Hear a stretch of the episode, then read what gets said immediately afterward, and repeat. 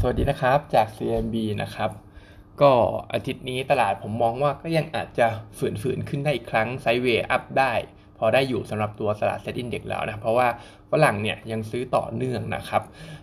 ซึ่งถ้าไปดูตัว top 5 NVDR ที่เขาซื้อเนี่ยก็จะมีตัวอย่าง Advance ปตท AOT BBL แล้วก็ BDMS ซึ่งก็เป็นหุ้นใหญ่ทั้งหมดนะครับ ก็น่าจะเป็นตัวหนุนดัชนีได้ แล้วก็ในส่วนของ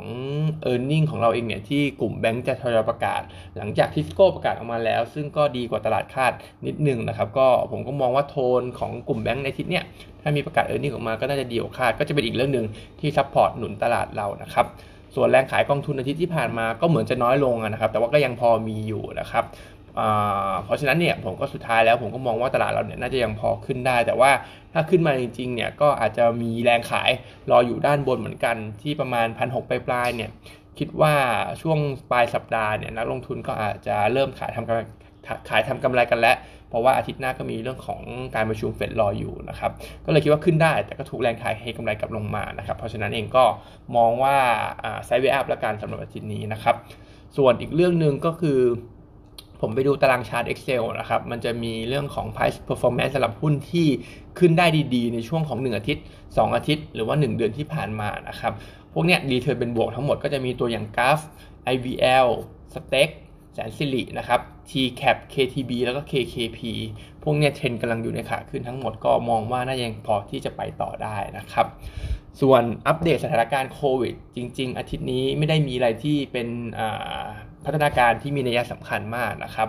ก็ถ้าข้อสังเกตนิดหน่อยก็คือตอนนี้ overall ทั่วโลกเคสยังปรับเพิ่มขึ้นอยู่แต่ว่า แล้วก็อัตราการตายเนี่ยเริ่มปรับเพิ่มขึ้นมานิดหน่อยตามตามกันมาบ้างแล้วแต่ว่ายังไม่ไม่ได้สูงอะไร ยังไม่ได้ spike ขึ้นมาอะไรขนาดนั้น ส่วนในเอเชียแปซิฟิกเราก็หลาย ๆ ประเทศก็เริ่มเห็นยอดผู้ติดเชื้อเร่งขึ้น จีนเนี่ยก็เริ่มพบเจอโอมิครอนมากขึ้นในหลาย ๆ มณฑลของเขานะครับและที่น่าสนใจสนใจอย่างหนึ่งก็คือในอังกฤษ ตอนนี้ยอดผู้ติดเชื้อ drop ลงค่อนข้างเร็วเหมือนกัน จาก peak ประมาณ 2 0 0 0 0 0 คนในช่วงของต้นปี ตอนนี้ drop ลงมาเหลือประมาณ 90,000 คนก็คือต่ำกว่าแสนแล้วนะครับ เพราะฉะนั้นเนี่ยสถานการณ์โควิดโอมิครอนก็ยังต้องจับตามองอยู่ แต่ก็ตอนนี้ยังไม่ได้มีอะไรที่ความเป็นความน่ากังวลเข้ามาเพิ่มเติมนะครับ ส่วน paper ของเราวันนี้เป็นตัวของกลุ่มรับเหมาก่อสร้างนะครับ ก็กลุ่มเนี้ยพี่เกษมยังให้เป็น overweight อยู่เหมือนเดิมครับ น่าจะดีสำหรับปีนี้ครับ ในส่วนของธีมการเปิดเมืองด้วยอะไรและและกาดเพย์ด้วยนะครับเรื่องหลักๆก็คือเดี๋ยวที่จะมีเข้ามาก็คือรถไฟฟ้าสายสีม่วงใต้นะครับ อันนี้ก็คนที่เข้ามาบิดแข่งกันเนี่ยก็ต้องบอกว่ามีไม่ได้เยอะเท่าไหร่ แล้วก็เลยคาดหวังว่าการแข่งขันเนี่ย มันจะไม่ได้สูงมากนัก แล้วก็มาจิ้นสำหรับรถไฟฟ้าเนี่ยปกติก็เยอะอยู่แล้ว และเนี่ยคู่แข่งก็น้อยก็คิดว่าแมจิ้นเนี่ยก็น่าจะออกมาดีด้วยสำหรับใต้ดินเนี่ยน่าจะสัก 10%นะครับสำหรับ margin แล้วก็บนดินน่าจะ 8%ซึ่งน่าจะแบ่งๆกันไปนะสำหรับ developer แต่ละเจ้า พี่เกษมเขามองว่าน่าจะคุยกันมาแล้วแหละหลังหมายถึงหลังไมค์เนี่ยน่าจะคุยกันมาบ้างแล้วว่าใครอยากจะได้โครงการไหนนะครับน่าจะแต่ว่าทุกคนเนี่ยก็บิดบิด บิดในทุกสัญญาหมดเหมือนกันหมดนะครับมันมีทั้งหมด6สัญญา6สัญญาสำหรับตัวสายสีม่วงใต้นี้นะครับ แล้วก็ช่วงกลางปีเดี๋ยวก็จะมีสายสีส้มเข้ามาเป็นตัวหนุนอีกอีกแรงหนึ่งนะครับ เพราะฉะนั้นเองเนี่ยกลุ่มรับเหมาไอ้พวกโปรเจกต์ต่างๆ ปีนี้เอาแค่สีม่วงกับสีส้มเนี่ยก็ถือว่าเติม backlog ได้พอสมควร เป็น catalyst ให้กับตัวหุ้นได้พอสมควรนะครับ catalyst อีก 2 เรื่องก็คือราคาพวกวัสดุก่อสร้าง มีแนวโน้มทรงตัวหรือไม่ก็ปรับลงนะครับ แล้วก็รวมไปถึงปีนี้อย่างที่อย่างที่เคยว่าไปว่าเป็นปีก่อนการเลือกตั้งนะครับ ก็อาจจะมีงบประมาณอะไรออกมาในกลุ่มนี้เยอะมากขึ้นนะครับ เพราะฉะนั้นก็แนะนำเป็น overweight กลุ่มนี้นะครับ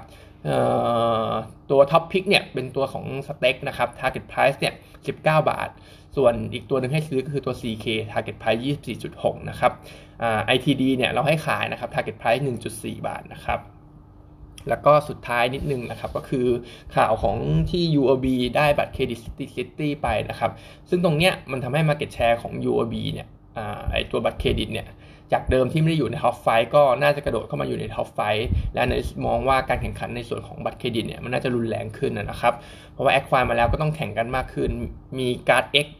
Card X จากทาง SCB ด้วย แล้วก็จะไปช่วงชิงอันดับหนึ่งจากทาง KBank กับกรุงศรีด้วยนะครับเพราะฉะนั้นเนี่ยตลาดบัตรเครดิตดูแล้วมีแนวโน้มการแข่งขันจะรุนแรงมากขึ้นนะครับแล้วก็ส่วนตัวเรื่องของบัตรเครดิตเนี่ยตอนนี้ผมอาจจะไม่ชอบหุ้นอย่าง KTC หรือว่า AEON เท่าไหร่นะครับเพราะว่าบัตรเครดิตเนี่ยผมรู้สึกว่าการใช้งานสำหรับคนเนี่ยมันจะน้อยลงนะครับเพราะว่า ลองสังเกตดูครับทุกวันนี้ถ้าเราไปร้านอาหารที่อาจจะอยู่ในต่างจังหวัดหน่อย แต่ว่าก็เป็นร้านอาหารนะครับเขาเริ่มที่จะไม่ยอมรับบัตรเครดิต แล้วก็ให้ลูกค้าเนี่ยโอนเงินผ่านทางโมบายแบงกิ้งมากกว่านะครับตรงนี้เองเนี่ยพวก transaction fee ที่ธนาคารจะได้หรือบัตรเครดิตจะได้เนี่ยมันน่าจะน้อยลงจากประเด็นตรงนี้นะครับ วันนี้ก็มีเท่านี้นะครับอ๋ออีกเรื่องหนึ่งนะครับก็เดี๋ยวคอรมอนะครับอาทิตย์หน้าวันที่ 25เนี่ย วันอังคารนะครับจะมีการคุยกันอีกทีเรื่องของการ subsidy ตัว EV ทั้งหลายนะครับ หุ้นพวก EA Nest ที่ปรับตัวลงมาเนี่ยก็อาจจะเป็นจังหวะให้เก็งกำไรได้อีกรอบหนึ่งนะครับ วันนี้ก็มีเท่านี้นะครับ